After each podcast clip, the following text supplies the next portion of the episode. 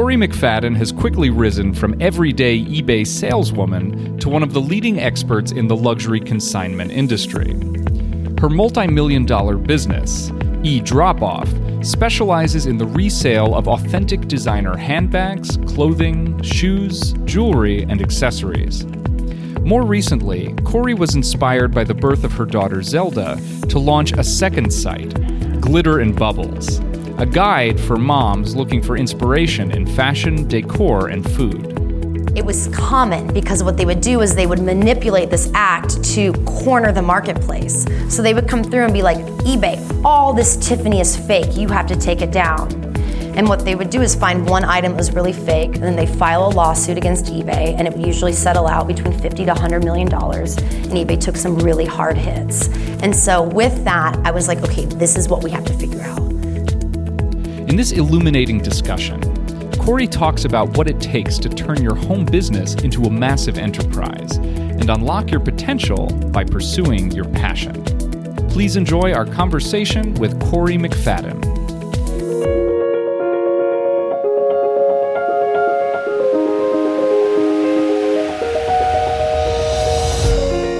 You're listening to the Ivy Podcast by Ivy, the Social University. We are the grad school for life, and our mission is to spark world changing collaborations by introducing you to the most inspiring people, ideas, and experiences in the world. For more information about the Ivy community and to find out about events happening near you, visit ivy.com and email us at membership at ivy.com.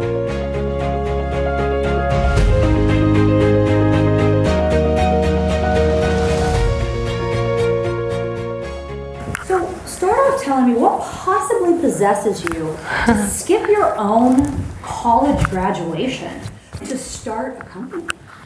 Well, um, I was very dramatic with leaving college, I think, because I was so upset with my program director um, that it was kind of a good way to stick it to her. Um, and you're like, why did you hate your program director? Um, and we'll kind of get into it. But when I came up with the idea for e drop off and redefining this luxury consignment world, I was in my senior year of college and I had this moment, this aha moment that I was going to do this. And when I went to my program director, who I had been working side by side with and looking for that support and that enthusiasm and that, like, go get it, she looked at me and told me it was the worst idea she had ever heard. And so that was like this moment, basically. And a lot of people would be like, okay, that's a terrible idea. Like, let me go back and think of something else. And I use that as fuel. And I literally walked out of the office and I was like, you're wrong. I'm going to show you. And thank you very much for that. So, you had this background in fashion and you decide you're just going to open like an eBay, store. Yeah, pretty much. So they, they didn't think that was a brilliant idea. I, I can't imagine why not. Um, but I think where I I was so upset was that. You know, I was studying in a creative field. Um, I wasn't in, you know, med school. It wasn't like I was, you know, studying to be an attorney and suddenly I'm like, I'm going to open an eBay store.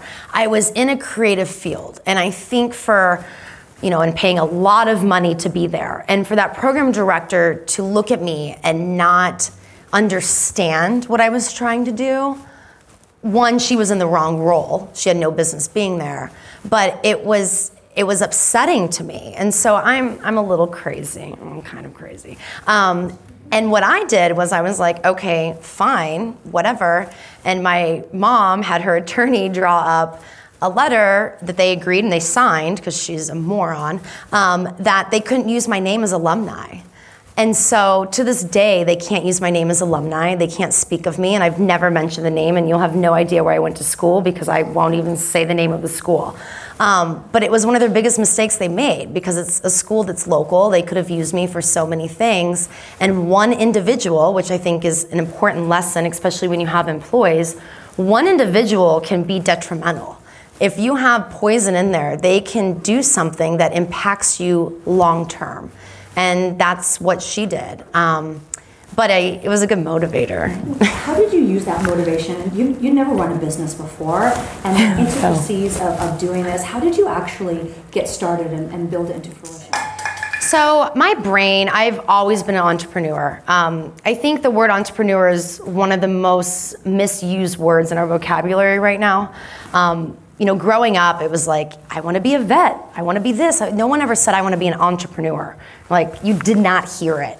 And now it's become this movement that everyone's like, I'm an entrepreneur, which I think is a great movement but it's like understanding what does that really mean and for me um, i didn't know what i was doing but it's ingrained in me it's how my brain works it sees something long term and it can literally catalog everything that needs to happen and the steps that need to happen to get there and i think a lot of people have that ability but it was putting the sweat equity into it and it was willing to like continue to eat broccoli and cheese soup from Panera for like another six years because it's three dollars and sixty three cents, and that's all I could afford, and and being willing to make those sacrifices.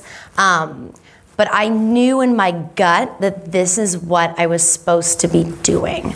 Explain the, the concept of pioneering luxury consignment and how that started to, to work because in consignment, I mean, that the hard part is you don't know what you're getting if it's a secondhand, you know, used designer dress or handbag or jewelry. Yeah, so back when I started eDrop-Off, this is 2004. So you think back just when the internet was, e commerce was starting to really evolve. I mean, this is back when people did not feel comfortable putting their credit card in online. They're like, is it really gonna show up? And the big thing back then was counterfeit goods. They were not real. Everything that people were selling online, it was so many fakes. And so what I did was I kind of identified those points that needed education around them. Um, and what set us apart early on was authenticity. Because the biggest thing and the biggest concern for people was is it real? How do I know it's real? And there's something that's called the Digital Millennium Act. It was written while Clinton was in office, so a long time ago. And it's basically what protects the trademark holders on the internet. And it has not been rewritten since. So it's extremely outdated. But what it does is it gives trademark holders the rights to their merchandise online. So I sell on eBay, they can come along and say, This is fake, you need to take it down.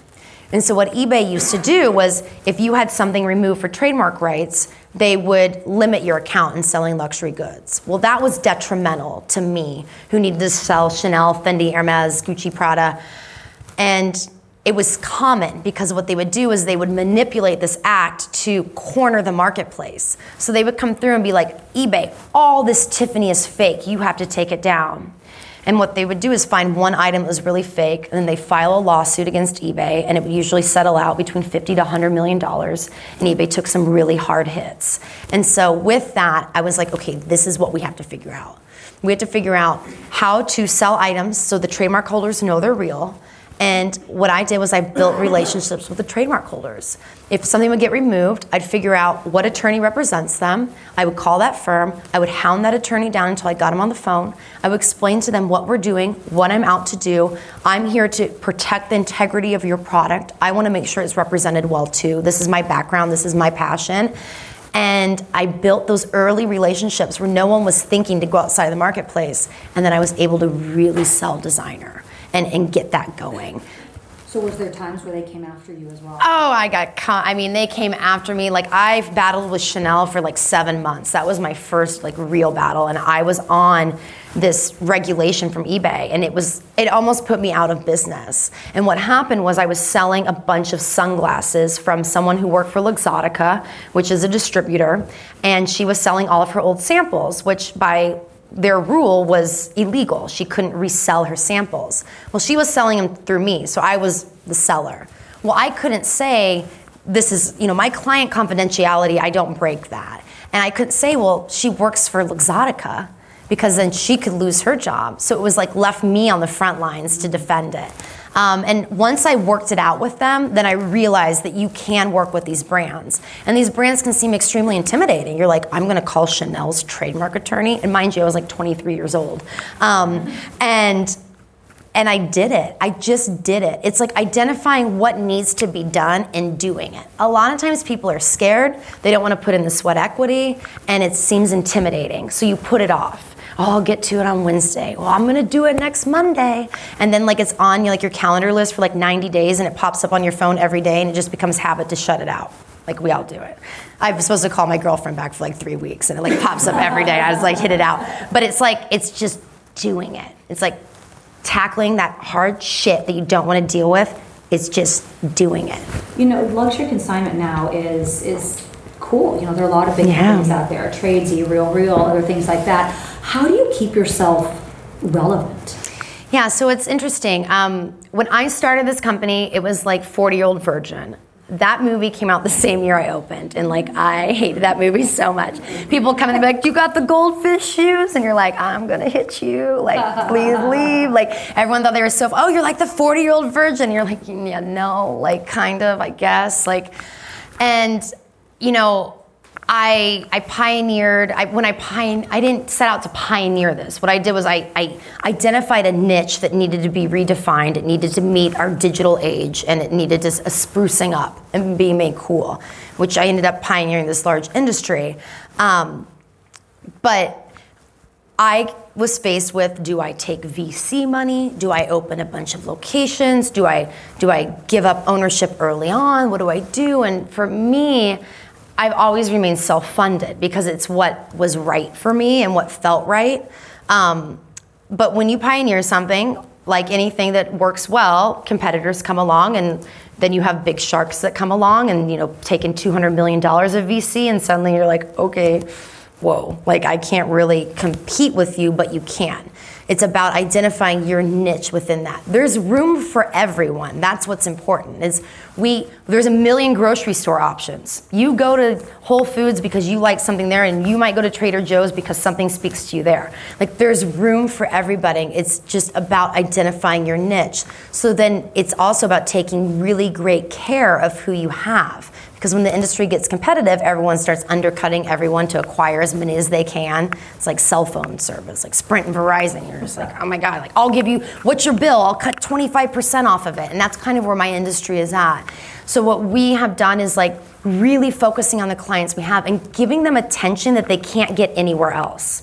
And so a lot of times why we stay loyal to some places because you love the person that takes care of you, you love the extra mile they go. Maybe they send you flowers on your birthday and you're like, "Oh my god, like they sent me flowers on my birthday."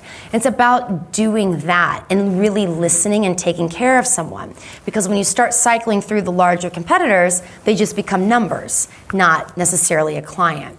So we've really we nurture those relationships and we value them. You know, there's always such question about scale, scale quickly. Yeah. What's your exit? What are you gonna do? What What do you wish someone would have told you along the way? Yes, um, the number one thing I wish that no one told me, um, and you learn because that's part of being an entrepreneur, is you learn from lessons, is that when things are so good and the stars actually aligned, and you wake up and you're like, oh my God, this is working, I'm doing it, I own this. That's the time you exit. That's the time to go. Because when you are, let's say you're at the top of your market and there aren't a lot of people doing it, that's usually the prime time, and no one tells you that. Because those days shift. It's not like your days suddenly become terrible, but that, like everything, we all have highs. It's like being in a new relationship, and you're like, oh my God, the first four months were the best. Like the best dates. We all kind of like do things that we might not do. Like I went on a four day motorcycle trip in the same clothes. I don't do those things, but for my husband, I did. Um, but you know, it's, it's kind of being in that phase and and kind of seeing outside of that. And so when things are so good that you're like, awesome, explore those exit strategies because a lot of times that's the easiest way to go and you're you're stimulated in a way to continue and you can still be part of that organization. And it's not that I want to exit my company now, but I never even explored the option. I never because it was like I have a TV show, like I have all these employees, I've got another location, like everything is amazing. The momentum is just like it carries me every single day. I couldn't imagine doing anything else, but I should have explored those options, and I didn't. Um, and it's fine that I didn't, but I wish I would have. But because you didn't, then there comes a point in your career, so you're like, okay, how do I evolve? How do I grow? Yeah. Um, how do you explore from there? Talk about what this this second career and way to maintain yourself as as relevant really unfolded for you. Yeah, so when you're an entrepreneur, um, you're creative. Your mind is always thinking. You're always identifying something, seeing something, and not even entrepreneur. I mean, it's it could just be your mindset. Um, but for me, it was like I have to stay creative. I need that outlet, and eDrop-Off is a machine. Like it just it runs itself. And yes there's creative opportunities through marketing and influencer relationships and celebrity auctions and all that stuff is cool but it's still kind of the same you know? You're you're just coming up with your spring campaign. I wanted something that like was totally different. And so a lot of times people go into like consulting work, so they're working with other small businesses and helping entrepreneurs like stimulate ideas and and I do a lot of mentoring and those things are great. But when I had my daughter, I found myself in this new role of like also being a mom and people looking to me for how do you have a kid and run a company? Or oh my god like it's it's never the right time to have a kid. Like let's be real if anyone has kids in here like it's not like you wake up and you're like oh my god my house is the perfect size and I have enough money and my career's amazing and I love my partner and let's have babies. Like that's not the way it works. Um, and for me like I had my daughter. I was not planning on having her but she's been the biggest blessing in my life. And I wanted to find a way that my time with her was spent in a, in a creative fashion. Not always, but that we could do things together. And I was kind of always anti blogger, um, which now we're not called bloggers, called influencers. Um, and I, I was anti that movement for so long because I was an entrepreneur. And I was like, they don't understand. Well, some of them do understand and they've like done amazing, amazing things with that. And I kind of realized like this isn't such a bad thing. Like someone's gonna send you on a free trip to Jamaica. That's pretty cool. Dyson's gonna send you like a $700 vacuum that like you wanted. Okay, they're on to something. Um, and I started Glitter and Bubbles to be an outlet to serve as inspiration for others that are thinking about possibly having a child, or maybe they don't want a child, they just want to see something beautifully curated, um, but that's honest. And so with my blog, it's just things that we're doing. It's like me and my daughter, like literally out the playground, and I'm snapping her like in a set of overalls that was sent to her, and she might be being paid to play which is awesome. But with me, like it allows me to conceptualize. So it allows me to like pick the location that we're going to do this and shoot this, or come up with a creative way to like pitch this brand. And what it does is like someone's like, okay, like this mom's cool. Like I like this. I want to know more about her. So suddenly they're on the blog. They see me. They see what I do. Suddenly they're on a drop off, and they're like, oh wait, I have a couple Louis bags to sell and it all plays together. And so what it's done is it just served as another way for me to continually reinvent myself, stay relevant, stay in the press. It might be related to glitter and bubbles, but then they they're on there and they want to know more. Because usually when you see like a mom, you're like, well, what does she do? Does she work? Like, does she not? Like you have all these questions, and it's just kept me kept me fresh in other ways, and also kept me creatively stimulated. How has that journey been from being this, you know, single powerhouse woman, you know, you're front and center in a TV show and things are going well, and then you get into a relationship and then you have a kid. How how was that kind of nurturing both of those and the and the struggle or the joy of that process for you?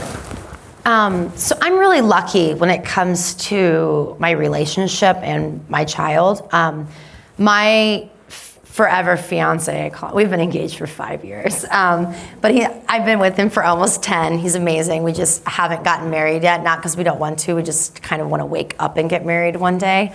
Um, long story. We'll get off that. But um, he is he's awesome, but he works for himself too. And so he's a developer contractor and he's an entrepreneur. And he moved here from Greece when he was 20, didn't know English, and never left. He's now 45. So he's worked himself up from the beginning. And we we understand that about each other. And so when he's like i have to work till midnight or i have to go to hong kong in the morning like i don't give him the pushback. It's like you got to do what you got to do. Like i get that.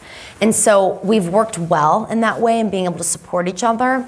But i will say um, relationships are difficult. I mean, we all know that. You could be in the happiest relationship in the world and like you want to like gouge his or her eyes out like 30% of the time. Like, come on, we all know. Um, being honest. And the biggest thing for us, honestly, early on was going to couples therapy. And we went to couples therapy when we were in a place that everything was really good. It wasn't like we wanted to kill each other. And what that You did went before there were major. Hundred percent. You go go what's before there's like problems. that? Um, for us, we needed a tool. I sound like a therapist now. We needed our emotional toolbox, but we needed um, we needed a toolbox. We needed other ways to communicate, and we needed kind of um, a safe zone to bring up certain hot topics, like in-laws are ours, um, his mother, um, like. How that gets the biggest laugh in the room. Uh, we all know. Um, but you know, we kind of needed that zone that we could safely discuss those things without us both like emotionally just blowing up on it. And it taught us a lot, a lot. Um, and therapy is really, really healthy. Um, or finding an outlet that you can kind of get that get that out or get that meditative state, whatever it is, to calm yourself and release it because you have to release it. And when you are a business owner, a lot of times you you just internalize everything. When you're the face of something, like you can't go to work and be like X, Y, and Z is wrong. This is terrible. I, I have these problems. Because you have a staff that you have to keep a culture and you have to keep a motivation going. And so you have to find that outlet to get that stuff off. Um, and we did that early on and we, we got in that toolbox. I can say, like, we've been together for nine years last weekend. And, like, I'm happier with him than I've ever been. Um, and my daughter is just awesome. Um, she'll be three in July. But having her has been the most pivotal moment for me in my career because what it did was, well, I manage a lot of, well, I don't want to offend anyone, but I manage a lot of millennials. And so I deal with um, a lot of things that would upset me during the day, or I'm dealing kind of with their problems, or they're not coming into work and it's impacting our productivity. And when I had her, it puts a lot of things in perspective to where I'm like, what's noise versus what really deserves attention?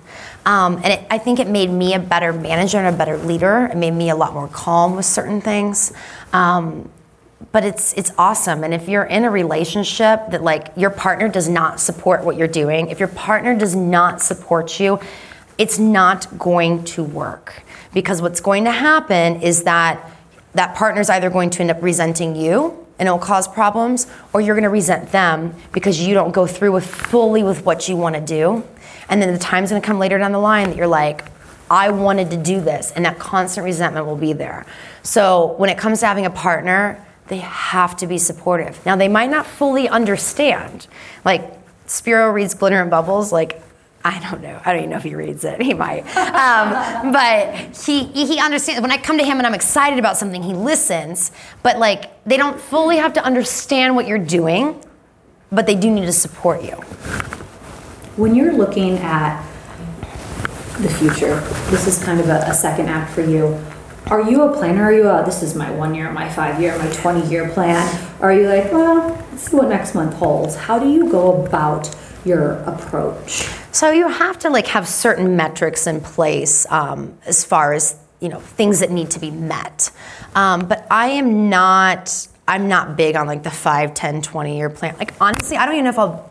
Oh God, I don't want to say that. I'm like jinx myself. Like Final Destination. Never mind. I'm gonna be here tomorrow. Um, but you don't. You don't know what tomorrow holds. You have no idea. Like something tragic could happen that completely changes your path. And like I think that I keep myself in a place that I'm flexible. I'm open. Like if something happens, I'm not gonna be like, well, that doesn't fit into the plan. We can't do that. Like I, I have certain things and I have certain goals for me and my family and my business, but I'm I'm open to other things. Um, where I think as early on I wasn't as open. I was like, well, this is what we have to do, and this location has to be open, and we have to do this. But like you, I'm a big believer in like thinking about what you want, like thinking about that constantly, putting that energy out there. If there's something you want, start speaking about it openly. Make it like let's say you, you know, you want to move into marketing, like whatever. Like start saying like when I when I go into marketing, like start making it your reality and the universe brings things to you. I'm a big big believer in that. Um, you know, if you're constantly negative, what do you think you attract? Like that's Give that's an it. example of how that's worked for, for you, something that you've put out. Well, like, okay, so like, I always had a dream of being on a reality show growing up, but not like a reality show, like real world. Um, so, I mean, I stood in many lines for real world auditions, Hard Rock Hotel, Planet Hollywood. Um, but I, I always like had this dream of being on the real world, and and you know, then it kind of like whatever. And then when I got my reality show, so I had a show on VH1 um, called House of Consignment. So like a little over four years ago. So it was like before reality was like what reality is. Um, but that came as a cold call. Like I was working in my old location on Clark Street. It came in at like 5:30 at night. This producer called me out of LA and he's like, "Listen, like I think you could be a show." And this is when The Bachelorette was starting, so that tells you how long ago this was. and I was like, "Oh no, like I would never marry someone on TV." And he's like, "Cuz he's like, "No, not that kind of show. Like we could have a show about you." And I'm like, "What are you talking about?" And he's like, we can't i'm going to send you a flip cam do you guys remember flip cams like so he sent me a flip cam in the mail and i'm like this guy's for real like he dropped a hundred dollar flip cam in the mail um, and I remember like I set up my little gray flip cam on the counter and like clients would come in and I'd be like, Can I record you? And they're like, Record what? And I'm like, Just record you dropping off. And they're like, Sure, whatever. So I would like record them and send them my flip cam footage over like a two week period. And they're like, We think this could be a show. And I'm like, Really? and it was right at the point that I was getting ready to move into my new location. So my first location, I was on Clark Street, um, right next to Cycle Smithy in Lincoln Park, um, like it's 600 square feet. There's a yogurt store there now. Um, primary walls, very eBay. You know, it was it was what I could afford. It was it. And right about that moment when this started to come about, I was building a new location. So it's a location on Halsted, like right between Webster and Armitage, 3,000 square feet. It's a luxury space. It was everything I'd ever dreamed of. And I knew the space was coming. And I'm like, they're like, we're gonna come out and film. And I'm like, well, you probably wanna come out and film when I move in my new location. Like, I don't think this is what you want. I was coincidentally moving in like three weeks. It was just like divine timing.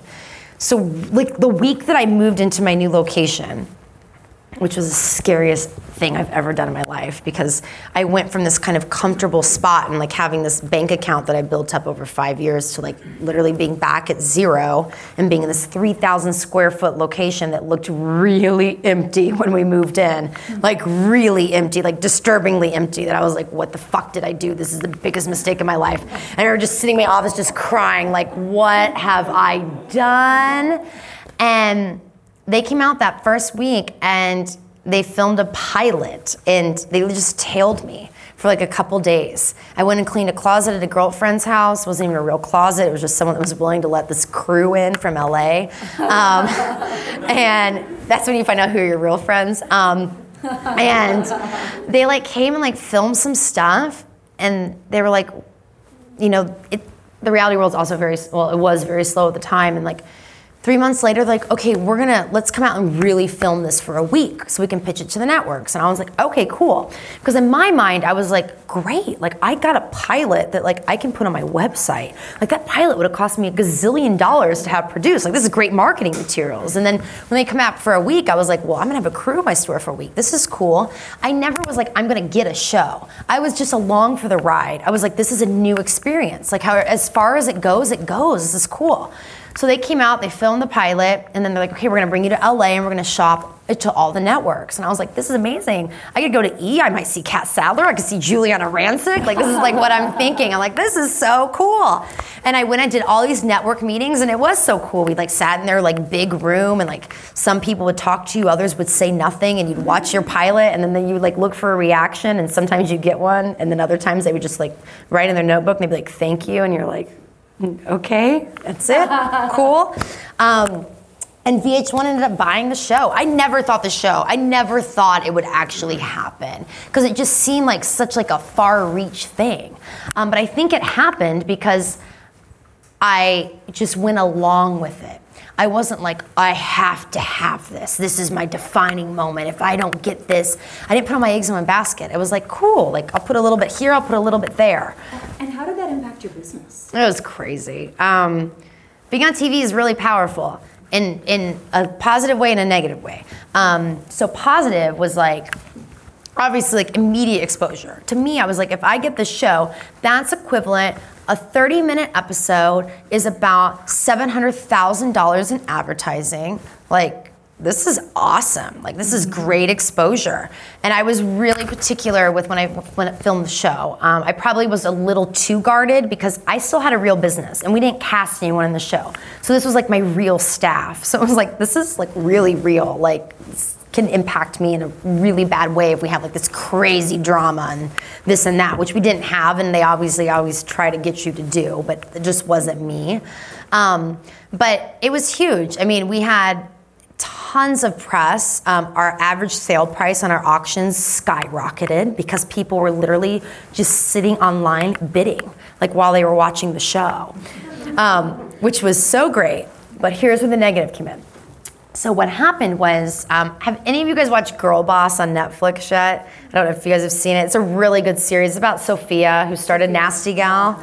Um, her and I's stories are very, very similar, a little too similar, except for like I didn't steal things and do tons of drugs. Um, but you know, if you read her book, she's very open. She's a cool girl. Um, but what happened was eBay is very competitive and sellers are competitive. It happens in any market.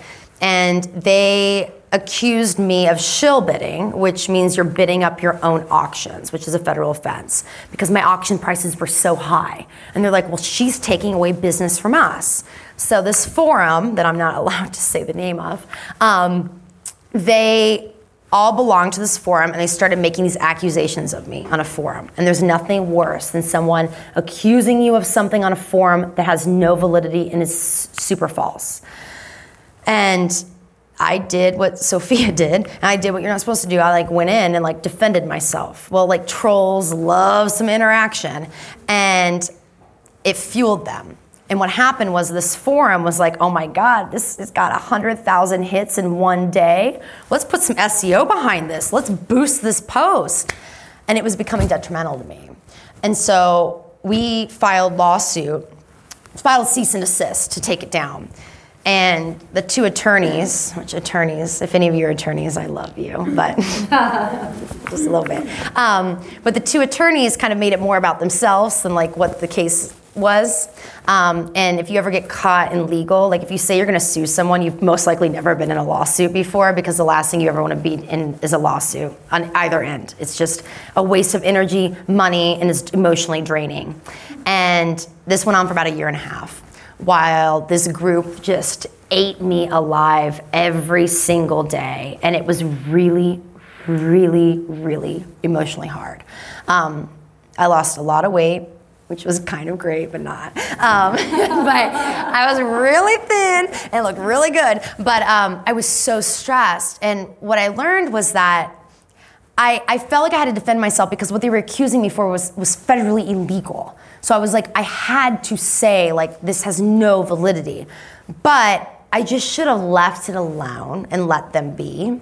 And I think it's hard. And like we're in this trolling age where people think that they can just like throw an opinion out, throw words out, and then like they're behind a username or a screen name, so it doesn't matter. I mean, like go on Kim Kardashian's comments. It's like the most disgusting thing you'll ever see. Like, why do you think that you have the right to say that to her? Would you say it to her if she was in front of you? Probably not. And I think that we've become in this day and age, you're like, you think you're your own you're your own critic. You can go use these forums. You can voice your opinion. But like there's always two sides to every story. And it's difficult operating under that. And for me like i knew it was going to come being on tv but i didn't know how hard it was. And when you put yourself out there you're allowing people to have an opinion. And people have a right to have an opinion. Um, but it can be really difficult and you, you got to know kind of when to shut it off or what to pay attention to and what not. Um, but they attacked me, um, and it was really, really hard. I was just bullied, as well. How did that end up getting resolved? Out of court, via settlement, and yeah, that's all I can say. It was done. Are you glad you did the show? Um, I'm glad I did the show. Uh, here's why the biggest thing for me doing the show was before I did the show, I did not, I thought I was maxed out. I thought this is all I could do. My days were max. There was no way I could manage any more people or, or take on any more responsibility. Like, I have no time.